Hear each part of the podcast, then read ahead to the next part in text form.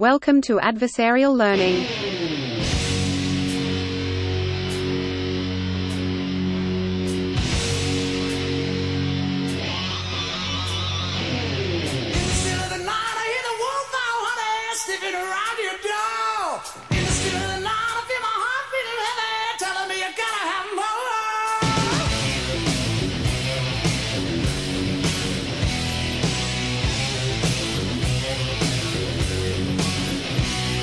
All right, we're recording. Um, so, uh, my name is Andrew Musselman. I'm a host of Adversarial Learning, uh, the data science and machine learning podcast. Uh, and today we have a very special guest, Joel Grus. Um, he has a new edition of his book out, Data Science from Scratch with O'Reilly. And um, I was a tech reviewer actually back uh, a few years ago on the first edition. And uh, Joel and I met after uh, after his book came out. We we we chit chatted about the book at the time.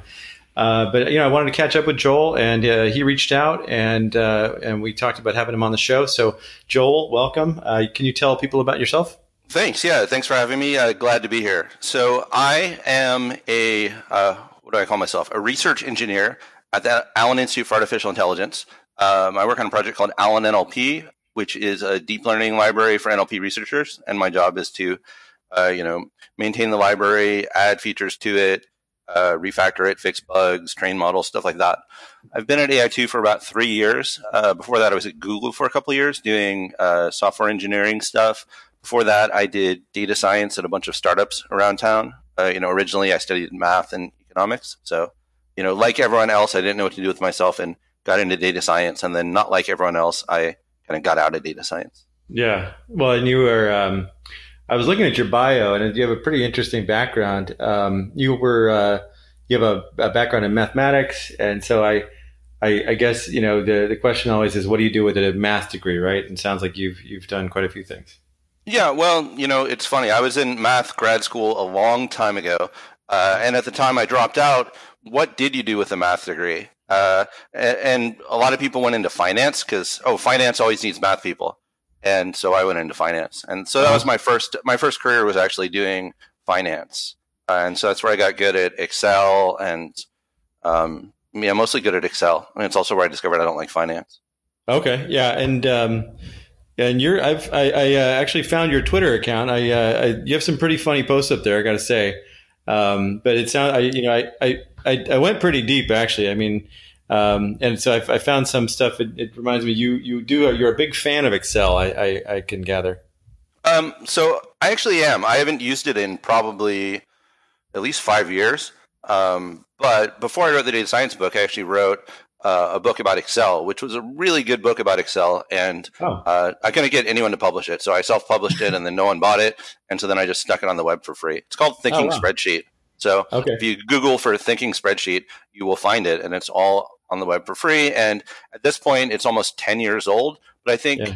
it's really about it's so, and it's less about, you know, here's everything you can do in Excel and more about here's how you should think about spreadsheets as kind of a programming model. And here's how you should model your data in Excel. And here's the right ways to use spreadsheets. Here's the wrong ways to use spreadsheets. So I, I think it actually holds up pretty well, even though it's almost 10 years old at this point.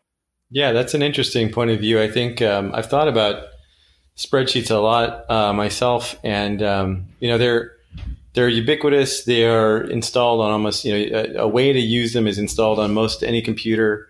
Um, and you know it, I've thought about um, you know a lot of the ways people are trying to update their their toolboxes now, and it seems like a lot of things are um, a way to sort of simplify the programming or the visualization stuff so that it almost replicates an Excel experience where you can, you know, you can just re- reference things by column and you can see them in a table and things like that. So I, I think um, it may be an unpopular opinion, but uh, I, there's a lot there's a lot going for them, you know, as a as a an environment.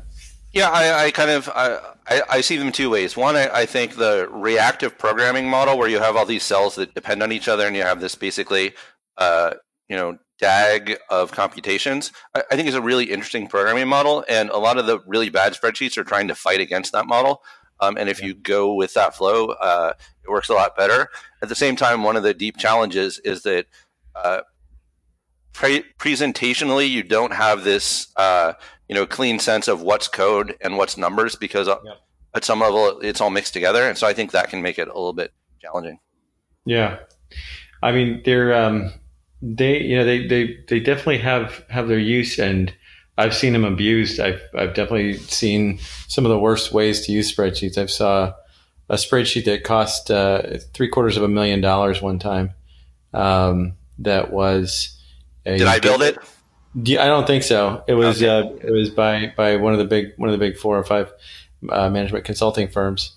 Um, I, I, didn't build it, but it was uh, it took somebody uh, eight hours of their day every day to cut and paste data from different sources and paste it into this spreadsheet and hit go, and then publish it out every day. I, I, I, spent so much of my career working in Excel that even though I haven't touched it in five years, I bet if you asked me to do something in Excel, I could probably do it anyway. Yep. Yep. It's just burned in so deeply into my brain. Cool. So that's so you were. Um, well, you know, I I, remember when we met, uh, we talked about your book, um, and you you know, you, I remember you saying that you were really happy that you had written a book, but that writing the book was one of the worst things you'd ever tried to do. Uh, what on earth made you decide to write the same book twice? Um. So, what made me decide to write the same book twice? Um, let's get into what made me decide to write it once, and then maybe we'll, that will get us to twice. Um, so, in 2000, uh, let's say 2013, right? I was working as a data scientist at a startup, and when I looked on Twitter or when I saw the speaker roster for Strata, I saw that there are all these like famous data scientists out there, right? Um, you know, uh, do, you know Josh Wills? Yeah, I know him. Um, actually, yeah. he was on my podcast a while back. Yeah. Oh, that's sweet. I'll I'll, I'll try and find that. Yeah, you um, check so, it out. Maybe so, subscribe and, and listen and like in the comments. So, so, you know, there are all these people, Josh Wills, you know, Hillary Mason, DJ Patil, that you would see on Twitter or wherever, and you're like, oh, look at all these famous data scientists. I want to be a famous data scientist like that. And so I didn't know how to become a famous data scientist. I don't know how to be a famous anything. But I thought, you know, maybe if I write a book, then uh, I could become a famous data scientist. And so I, you know, came up with this idea for a book. Uh, because I'm a math person, math is really weird in that everything has to build on other things from first principles. Uh, mm-hmm. Like yep. when I was in grad school, I took this real analysis class. Um, and between the first and second quarter, the instructor changed. And so the instructor for the second quarter came in on the first day and he, he, he sort of looked at his notes and he said, Oh, I'm so glad that you guys learned so and so theorem last quarter because that means I can use it in this class.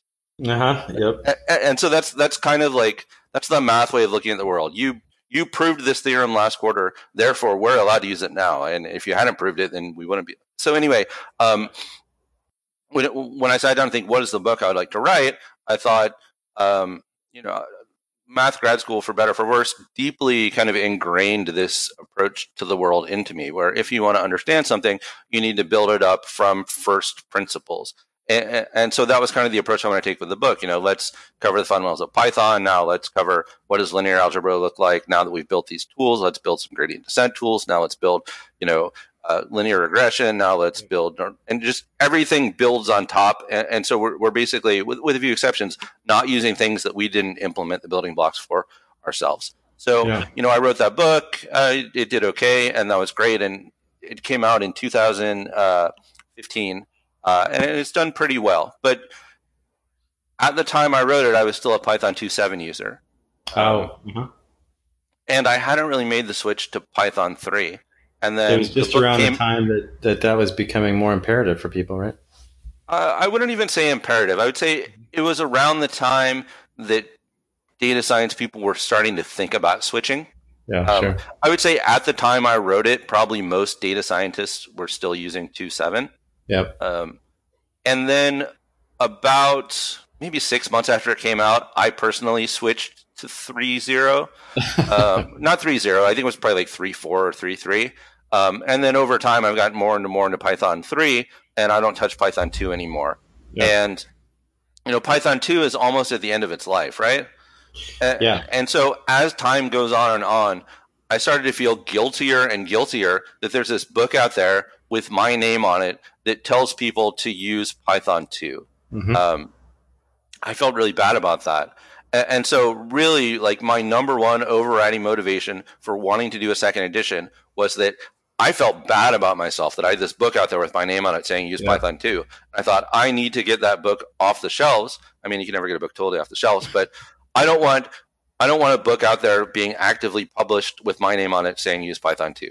Uh, It'll be on BitTorrent forever, but you know you'll have the new edition there too, right?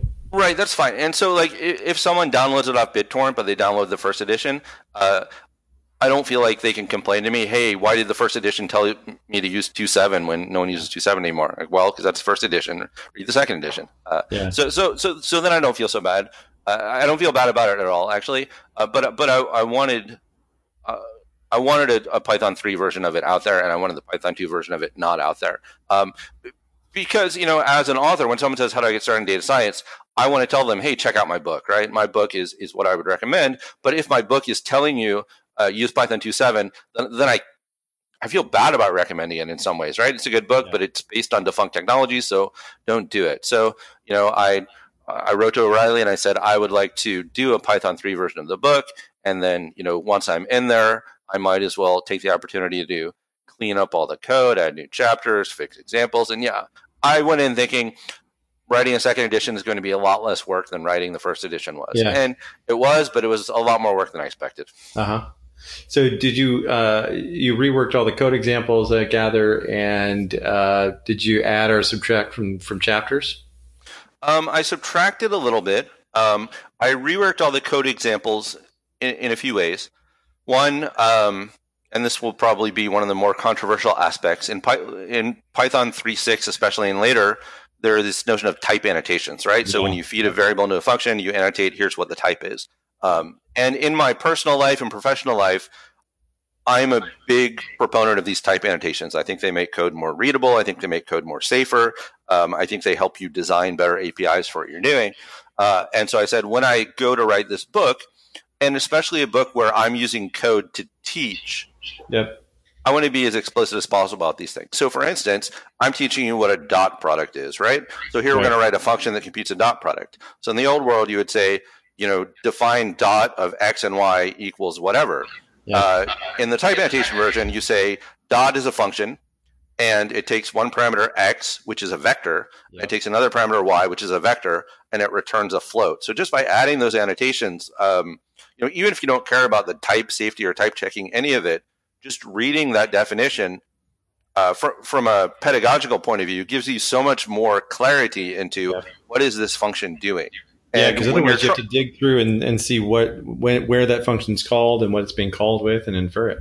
Yeah, or, or look at what it's doing, right? But mm-hmm. um, so, so, my view, and, and we'll see how this resonates with people or whether it resonates with people or how they react. But my view is that by doing that, it actually makes it much easier to teach concepts using code because the code is much more explicit about about many of these things. So I did that in almost the whole book, except for a few sections where it ended up being the types were kind of a mess, and so I, I glossed over it some. I've not used the type annotation feature yet, uh, but it, it, does sound good. Is that is that something? Can you tell us more about that? Because I um, like how strict is it as far as type checking, and can you get away with bending the rules at all, or is so it? Is it yeah. It's interesting in that the type annotations don't do anything. So if you type annotate a function and you say this is a function that takes x, which is an int, yep. and does something, right? And yep. then you call that function on a string, it'll do it what it can. Work. Okay. Well, I mean, it it basically at runtime those type annotations don't do anything. Um, but there are external tools. The the most popular one is called MyPy that you can run against your code base that will kind of statically check your code for violations of those type contracts. It's sort of like running mm-hmm. Pylint against your code, except yep. that it's instead of looking for you know PEP eight things, it's saying, "Hey, you said that this function takes an int, but here you fed it a string." And oh, cool. Okay. So, so it's still up to you to fix that, and um, but it doesn't enforce it, and you can still you could still write code that that sent the wrong thing. Exactly. Yes. Yeah. Yeah. Well, that seems like a nice. Um, Seems like a like a huge a huge improvement as far as uh, as far as maintainability. It's very uh, polarizing. Some people yeah. hate it. Oh, really? What? Why do they hate it so much? Um, two reasons. I think one, they appreciate the so Python is a dynamic language, right? And so um, a lot of people like to use it in dynamic ways. So to them, if I have a function that can take you know an int or a string or whatever and do the right thing, like that's a virtue of the language, not a vice of the language. And so anything that makes it harder to do that um, is not good. Uh, okay. The other reason is that you know it it can it makes your code a little bit more verbose to have to write out all these annotations. And some people don't like the way it reads. They think I, I would rather read you know clean Python without type annotations. So, but it's only it's only when you define a function or when you define a variable too. Uh, for the most part, it will do type inference. So if you say like x equals one, you don't have to give it a type annotation because yep. it's obvious that x is an int. Yep. If you do something like x equals empty list, then you do have to give it a type annotation because it doesn't know is it a list of ints, is it a list of floats, uh, or whatever. Okay. So in cases like that where it really can't infer the types, you have to use it when defining variables, but most of the time you do not. But it's a personal preference, right? So anybody who's against it just doesn't want it to be used in their code base or they don't even think it should be in the language. Um, I don't think people take such a strong stand about what should and shouldn't be in the language. I, I think they would say, "I don't, I don't want to use it in my code base, and yeah. I would rather you not use it in our shared code base." The okay. the the product I work on at work actually uh, has type annotations everywhere, and we have the MyPy type checking as a pre-commit check on, on GitHub. So you actually cannot merge code that does not type check. Right. Well, you know what? We got to have rules somewhere. yeah. I mean, or not, sure. Um, well, that's great. And so the book is out in print um, already, and, and people are buying it. How are sales doing compared to the first one? Um, I don't know. I I don't I don't pay attention to that kind of thing. You don't have an like, alert. I don't. You know, so when the when the first edition of the book came out, I was like frantically refreshing Amazon and checking the sales yeah. rank and trying yeah. to like reverse engineer what that meant in terms of sales. And then as time went on, um, and I would read the reviews and oh, there's a new review. What's it say? And over time, I I got very tired of that. Um, for whatever, like, there's a way that human brains work, or at least that my brain works, and let's say you get like 10 really good reviews and one like really bad review. Yeah. Then you walk away and like the bad review is all you can remember. Yep. So I, that's yeah, that's that's uh yeah, so it's like they don't read the comments situation. I mean, if you but I guess um you got to you got to you got to take the, the feedback if if if it's valuable. Um I don't know if bad reviews are ever valuable. I mean generally generally all the reviews are valuable to um, people considering buying the book. Right. Uh, they're less valuable to the author. It's yeah. like you know, I didn't like this because it didn't teach me X, Y, and Z, or I like this because I needed to know something, and uh, you know, or why didn't like, you, why didn't you use R? You, yeah, I mean, hopefully people like don't write that reviews. Python is the title of the book, so right. if you came in expecting an R book, then yeah, that's on you. But sometimes my wife will look at the reviews and she'll be like, "Oh, you got a new review," and I'm like, "Don't tell me about it." Right. She's like, "No, you you want to hear this?" I'm like, "No, I don't want to hear it. Don't tell me about it." well, that's nice that she's sort of fending off the uh, and helping you helping you with that. I guess I'd rather she didn't look at him either. Yeah. What if her body language gives it away or something? Yeah. You have yeah. So uh, so so you know it's out there. It's it's selling. Uh, I I don't know how much. Um, Did you do you have to do any um, uh, book signing events at uh, conferences? That's a good question. My experience with the first edition was that um, the only book signing events I did at conferences were when I was already going to the conference anyway, and then I emailed O'Reilly and said, "Hey, I'm going to be here. Yep. Do you have an O'Reilly table? If so, I'll sign some books." Uh, but for tech books, at least for my tech book, they don't like send you a place to place on a book tour or anything. So I'm doing a tutorial at the O'Reilly AI conference in September. Oh, very good. So I think I imagine there'll probably be a book signing there. Will you just uh, go out of the book, you know, out of one of the chapters of the book or something, or what will you do? No, it's actually an Allen NLP tutorial, so oh, cool. it has it has more to do with work stuff than book stuff. But yeah, so you know, in addition to revamping the code and updating it to Python 3. I added a deep learning chapter. Um, oh, you have to. You have to, right? You have to. Um, yeah. I, I added uh, uh, some deep learning related sections in the NLP chapter, you know, about word vectors and Yep. RNNs and Yep. g- generating funny stuff with RNNs. Like Um, and, and I had- and writing that stuff from scratch, not just off the shelf library stuff. Exactly, yeah. Cool. Oh, awesome. Okay. the book. Um, and then I, I added a data ethics chapter because again, that's kind of uh, timely. And yeah, do you, do you ever think about data ethics? You know, actually, we've discussed it a lot on this podcast. You should, uh, you know, I don't want to tell you what to do, but you might want to go back and listen. We we've had some really interesting uh, guests on here. I think we've had three or four sessions. Um, yeah, I mean, it's actually one of the one something that's dear, near and dear to this podcast's heart. Um, so yeah, I mean, there's there's a, I would say that this podcast's uh, view is, uh, you know, there there's it's pretty complex. Um, you know, I, I think um, it, maybe we should have you again. You know, have you on the podcast again uh, if you want to talk about it some more.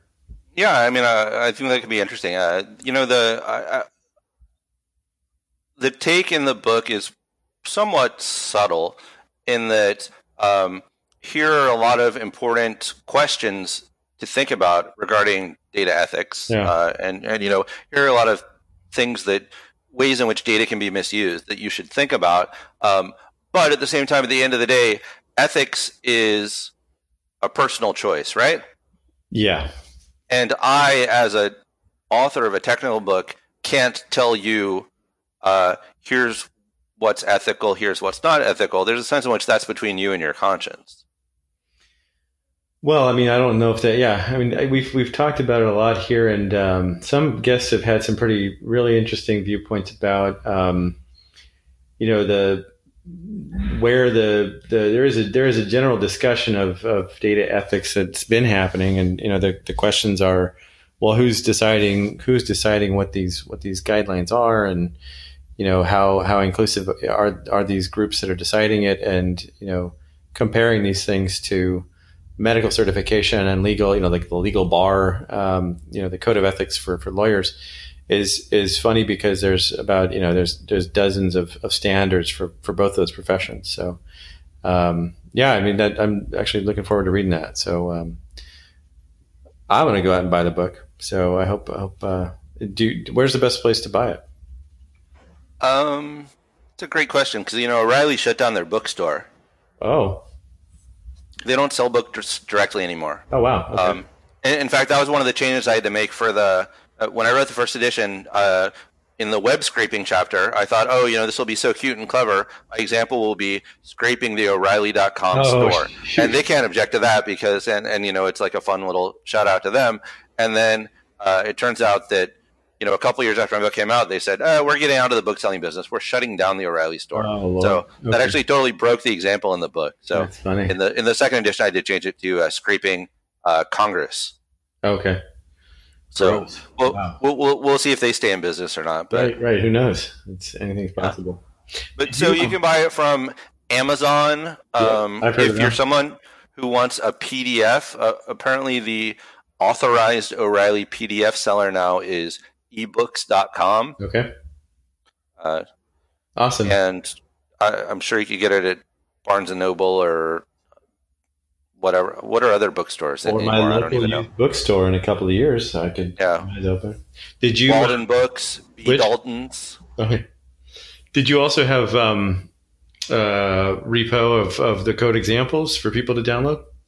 Yeah, yeah. So if you go to uh, github.com slash Joel Grus slash data dash science dash from dash scratch, Yep. um, all the code from the book is up there. Yeah. Um, it's a little bit it's a little bit messy because uh, it also contains all the code that generates the charts in the book. Oh, okay.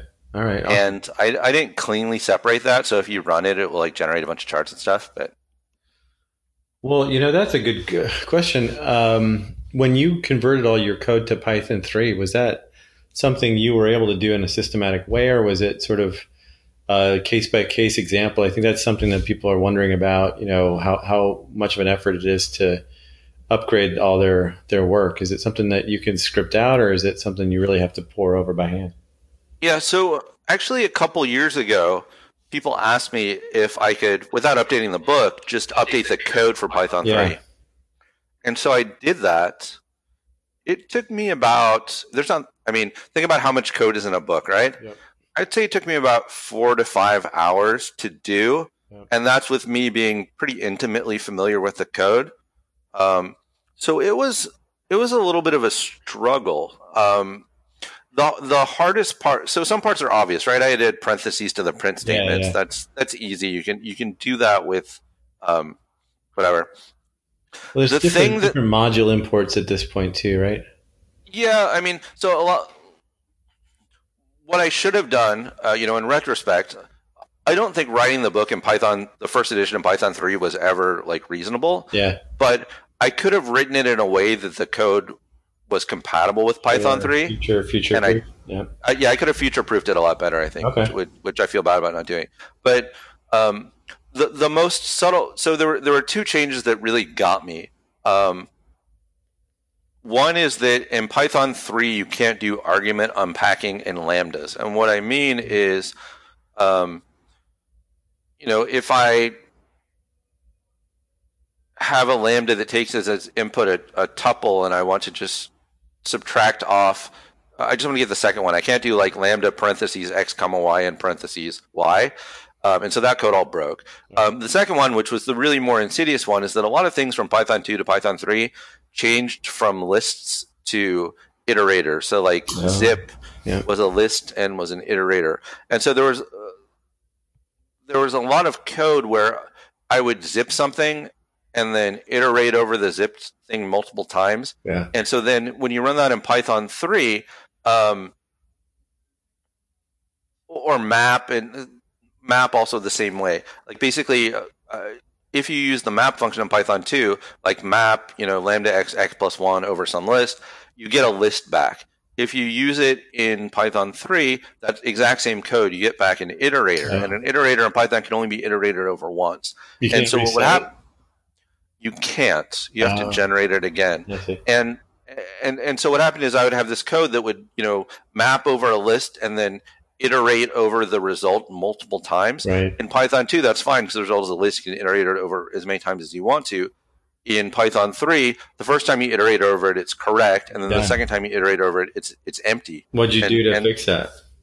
Well, I, I mean, to fix it is easy. You just wrap it or you just wrap list around it or put it in a list comprehension and then you make force it to be a list. The problem the reason why it's a hard error is that it doesn't cause your program to to crash because it necessarily you're not doing anything invalid. It's just that suddenly you have a place where a list that was not empty before is suddenly empty, and so everything stops working correctly. Yeah. But you're not, Yeah. but you're not getting an error. Um, so loops just necessarily. bomb And- out because there's nothing to iterate over. Yeah. Yeah, and so basically, you know, I have this code and it runs, but it's doing the wrong thing. Oh gosh, okay. Well, that's that's one of the hardest things to debug Yeah. if the code runs properly, but it's doing the wrong thing. So Yeah. that was that was the hardest thing to fix, or, and it wasn't that it's hard to fix. It was it was hard to find all of those. Right. Oh, okay. Right, because it's not all the same pattern. Exactly. And so it's not the same pattern, and you know, it's not giving me errors. Um, and so in the second edition, I actually one thing, one other big change that I made was I added an emphasis on testing code throughout the book. We wrote Mhm. some code. Now let's test it, Yeah. and I put all those tests in with the you know repo and on GitHub. Uh, so now, uh, if the code breaks, I have a, a shit ton of assert statements there that will show me exactly what's going wrong. Well, that sounds like progress. Cool. Yeah, I, you know, I was looking at your um, your LinkedIn page too, uh, just you know, reading up and preparing for this session, and uh, I saw your slides on reproducibility. That that looks like a really really great talk. Yeah, so that's uh, that's one of these uh, garden of forking paths things almost, where um, so, so a couple of years ago, um, I was helping well, one of my coworkers. So when I started at AI two, uh, it was very much a Scala shop, and most things were done in Scala. Uh-huh. And then, you know, after I'd been there for a year, suddenly everyone said, "Oh, we should be doing a lot more deep learning." And for doing deep learning, uh, everything is Python mostly. And so there was this big wholesale shift from people who had been doing Scala for years to doing Python. Yeah. Um, and so that was a good change for me because I'm a Python guy. Yeah. And so the puck came right to me. How how, was it? How hard was it for all the researchers to switch over? Um, I, it wasn't difficult, but I ended up, you know, helping a bunch of people, and, and so I had a coworker, uh, you know, a, a relatively senior engineer, but who had never used Python. Um, and, and, so she came to me and she's like, I, am really stuck. I, like my code's not working. I don't understand what I did wrong. Um, and it turns out she hadn't done anything wrong except that she was working in a Jupyter notebook and she'd gotten the state all messed up by running cells out of order. Yeah. And so then that's why I hate notebooks, by the way. Right, right, good. Then uh, you you'll like where this is going. Okay. Um, so uh, and so I asked her why did you use a notebook? She's like, I don't know. People said notebooks are the way to do Python. So, uh, but like her confusion was literally 100% caused by her using a notebook. Yeah. If she'd done the same thing in a REPL, she would have had no problems yep. and not gotten confused at all. Yep. So I was angry and, and I made this tweet like, if anyone wants me to give a talk on why notebooks are bad, like please let me know because I would love an excuse to write the talk. Great. And then whatever reason, the people at JupyterCon saw the tweet and they're like, uh, "We won't promise to accept it, but you should submit." Great. So I'm like, okay. So you know, I I submitted and they accepted it, and then I was like, uh oh, you know, like I don't really have any. Like, like it wasn't a well thought, thought out position on my part. I was just angry when they made a tweet. So I was like, now I got to like sit down and figure out why I don't like notebooks. Oh yeah, so, well, that's good exercise. Right. All you have to do to figure that out is, is try to use notebooks for anything real, honestly. Well, but uh, I, so that will help you. So there's a difference between like having complaints and being able to like frame them well and offer kind of constructive suggestions about oh, what to yeah, do about them. Different. That's not. That uh, wasn't what I was intending to do. Right, right. But I figured if I was going to JupyterCon and giving a talk, that I, I might. I better have all my ducks in a row, okay. right? Because it's not. It's not going to be a friendly audience, and I don't want to like make an ass of myself by going there and being like, "Hey, notebook suck." and then right? everything that you get up on stage and talk about, people say, "Well, you can just do this, you can just do that," right? Um, yeah, exactly. So, like, I one, so, so, that's a really good point. One, I wanted to, you know, be thorough and sort of systematic in, in the issues I was bringing up, and two, I wanted to make sure that I wasn't like being stupid about them, right. where it's like, "You moron, you that's because you clicked the wrong button. You absolutely you know? fool. Right. I gotcha. So, so, so, so uh, yeah, I spent a lot of time on that talk. And so I gave the talk and, you know, I really, the talk had a lot of memes in it. Like a lot of memes. Every page was a meme. Lots of memes. And, and, and so, uh, but despite that, I figured I'd go to JupyterCon and I'd give the talk and, uh, people there would get angry at me and then we'd all go home and forget about it. Yeah. Um, but then the slides had so many memes in them that they went kind of, uh, they went very viral on Twitter. Like so much so that that talk was probably eight months ago. But if you go and look at the slides on Google Slides right now, there's probably like 20 or 30 people looking at them. Oh, that's you. That's you. This is the talk. Yeah. Okay. Yeah, exactly. Wow. Okay. Yeah, that thing went bananas. Totally. Huh. And so I go to like, uh, I go to academic AI conferences as a part of my job. So, you know, Triple AI, clear, And if, even at these academic AI conferences, people come up to me and they're like, "I just want to say, I love the notebook stock," and it's it's bizarre to me. That's because academics love uh, love comedy and they love memes. Could be. So last summer we had this uh, high school intern at AI 2 uh-huh. and she came she came to the practice talk uh, for this JupyterCon talk that I gave. And she came up to me afterwards and she said, I, I just want to say, like, I've never met anyone older than 20 who's as good at memes as you are. oh, man. That's high praise. Right? I know. I was like, really? Older than 20? Wow. Yeah. Don't trust anyone over 20. Yeah. I mean, why, why go, why go higher? So, so anyway, um, a couple things happened after that. One is I started getting on this high horse about like why data scientists should care about software engineering best practices. Right. Um, which again ties into this using type hints, writing unit tests, uh, writing clean code, things like that. Not using notebooks. Um, for instance. And, so I, I, gave a talk about that at a conference last fall called the Southern Data Science Conference. Yeah. It was in Orlando. Yep. Um, and then, uh, you know, uh, Triple AI, which is like this academic AI conference, was in January, and there was a workshop there on reproducible AI, and the organizers of the workshop asked me if I would come and give a talk on reproducibility and notebooks because one of the slides in my notebooks talk was that notebooks don't lend themselves to you know, reproducibility for a variety of reasons. Well, so yeah, I mean, it's hard to get them up and running if you have a different version of IPython oh. or Jupyter, et cetera, et cetera, et cetera, right?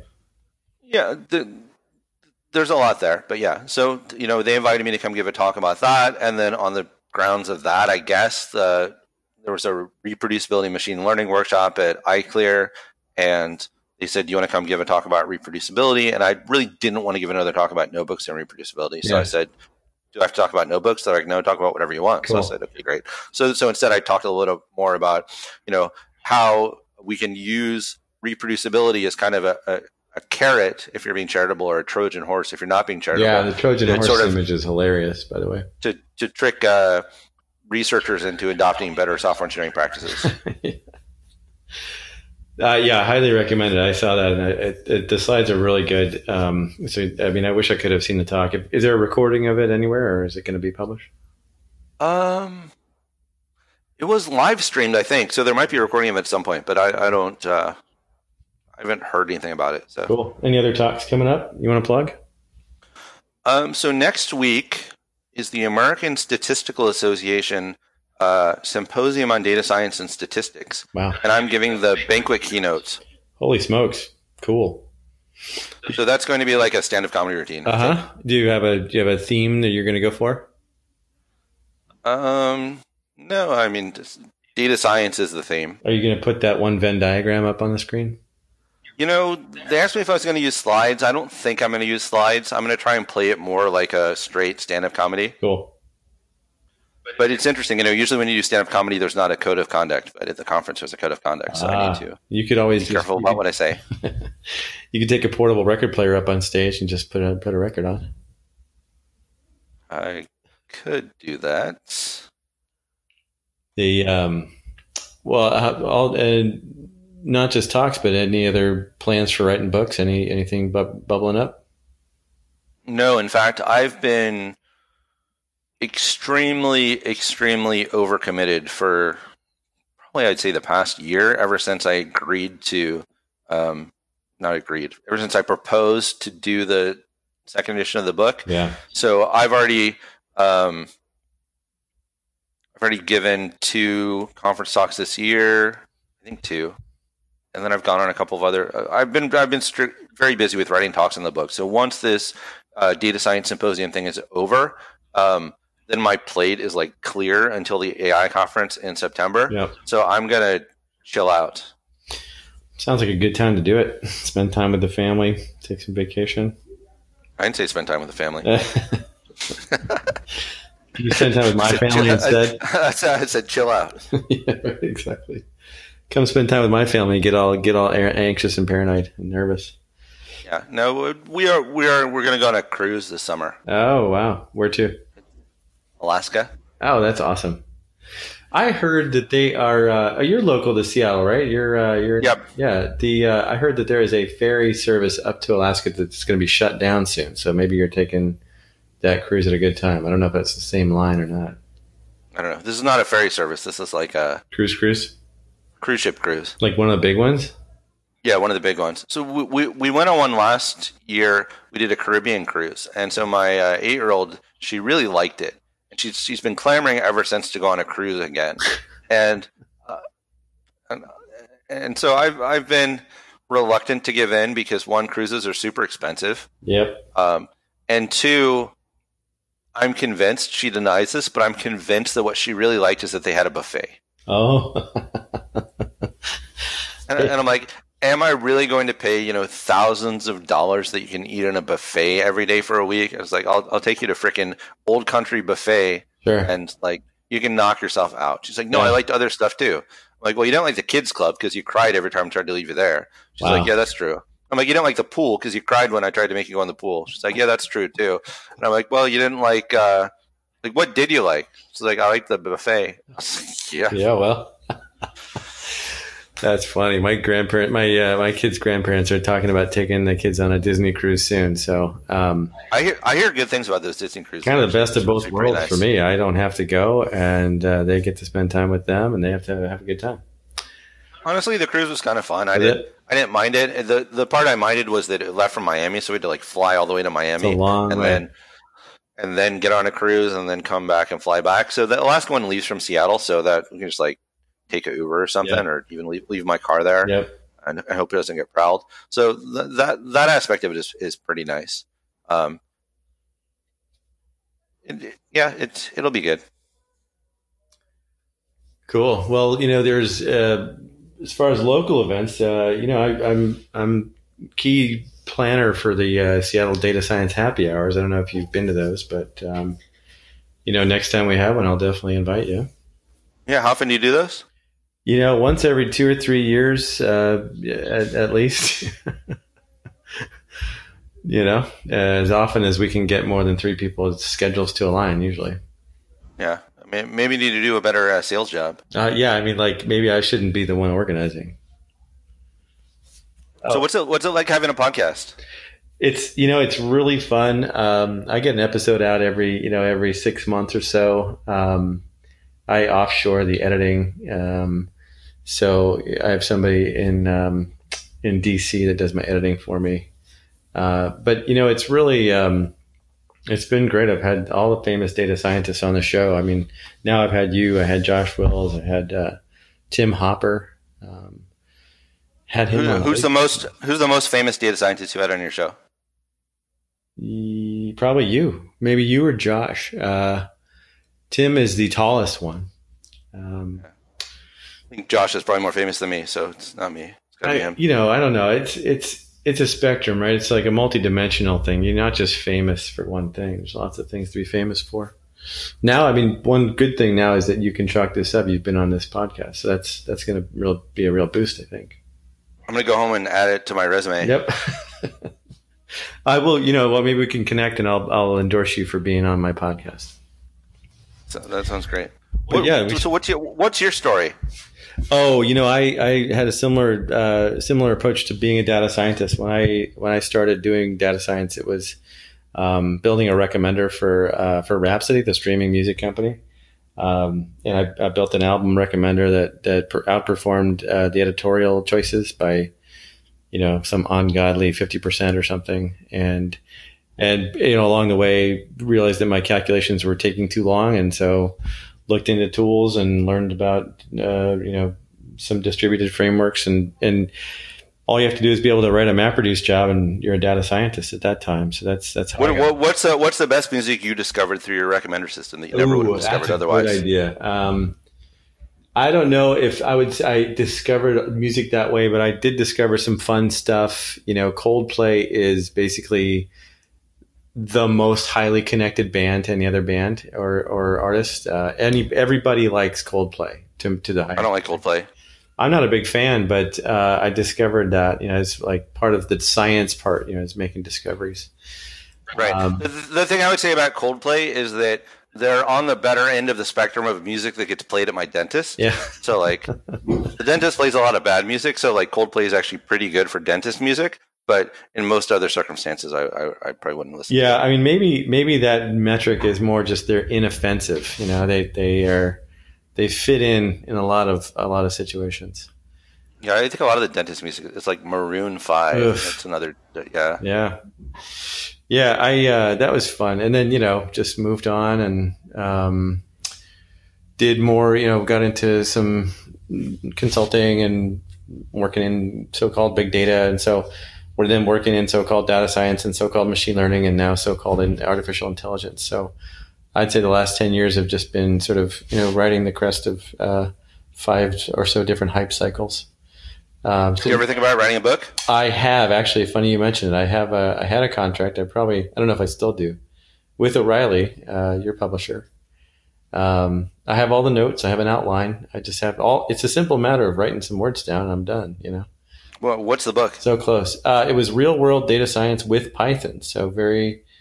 It would be a good companion book to yours, I think, um, if someone would write it. You know. Um, and it's funny. I I think it's been four years that I had the contract, and I, it's still not out. It's not written, um, but I think it's still. It would be useful, and uh, I think about it. It, it flits across my attention span. Uh, yeah, probably a few times a month.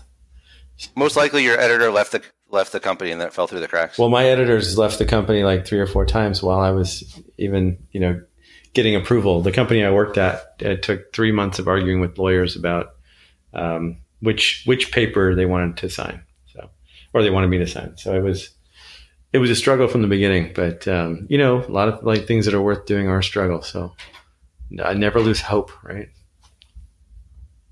Yeah. Well, good. Yeah, I think um, you know, I, I, really would like to have you back on the podcast sometime. Um, you know, if you wanted to come back and talk about data data ethics or um, you know anything else you want to talk about, let's let's let's do that. I'm sure um, we'll get a clamoring from our listeners about it. So look forward. All right, that. sounds great. Yeah, and thanks for coming on. I appreciate uh, you taking the time, and uh, it's been good to get to know you. Uh, and best of luck with the book sales, and uh, have fun can, with your conference. Can, can, I can I pitch the book one last time? Yes.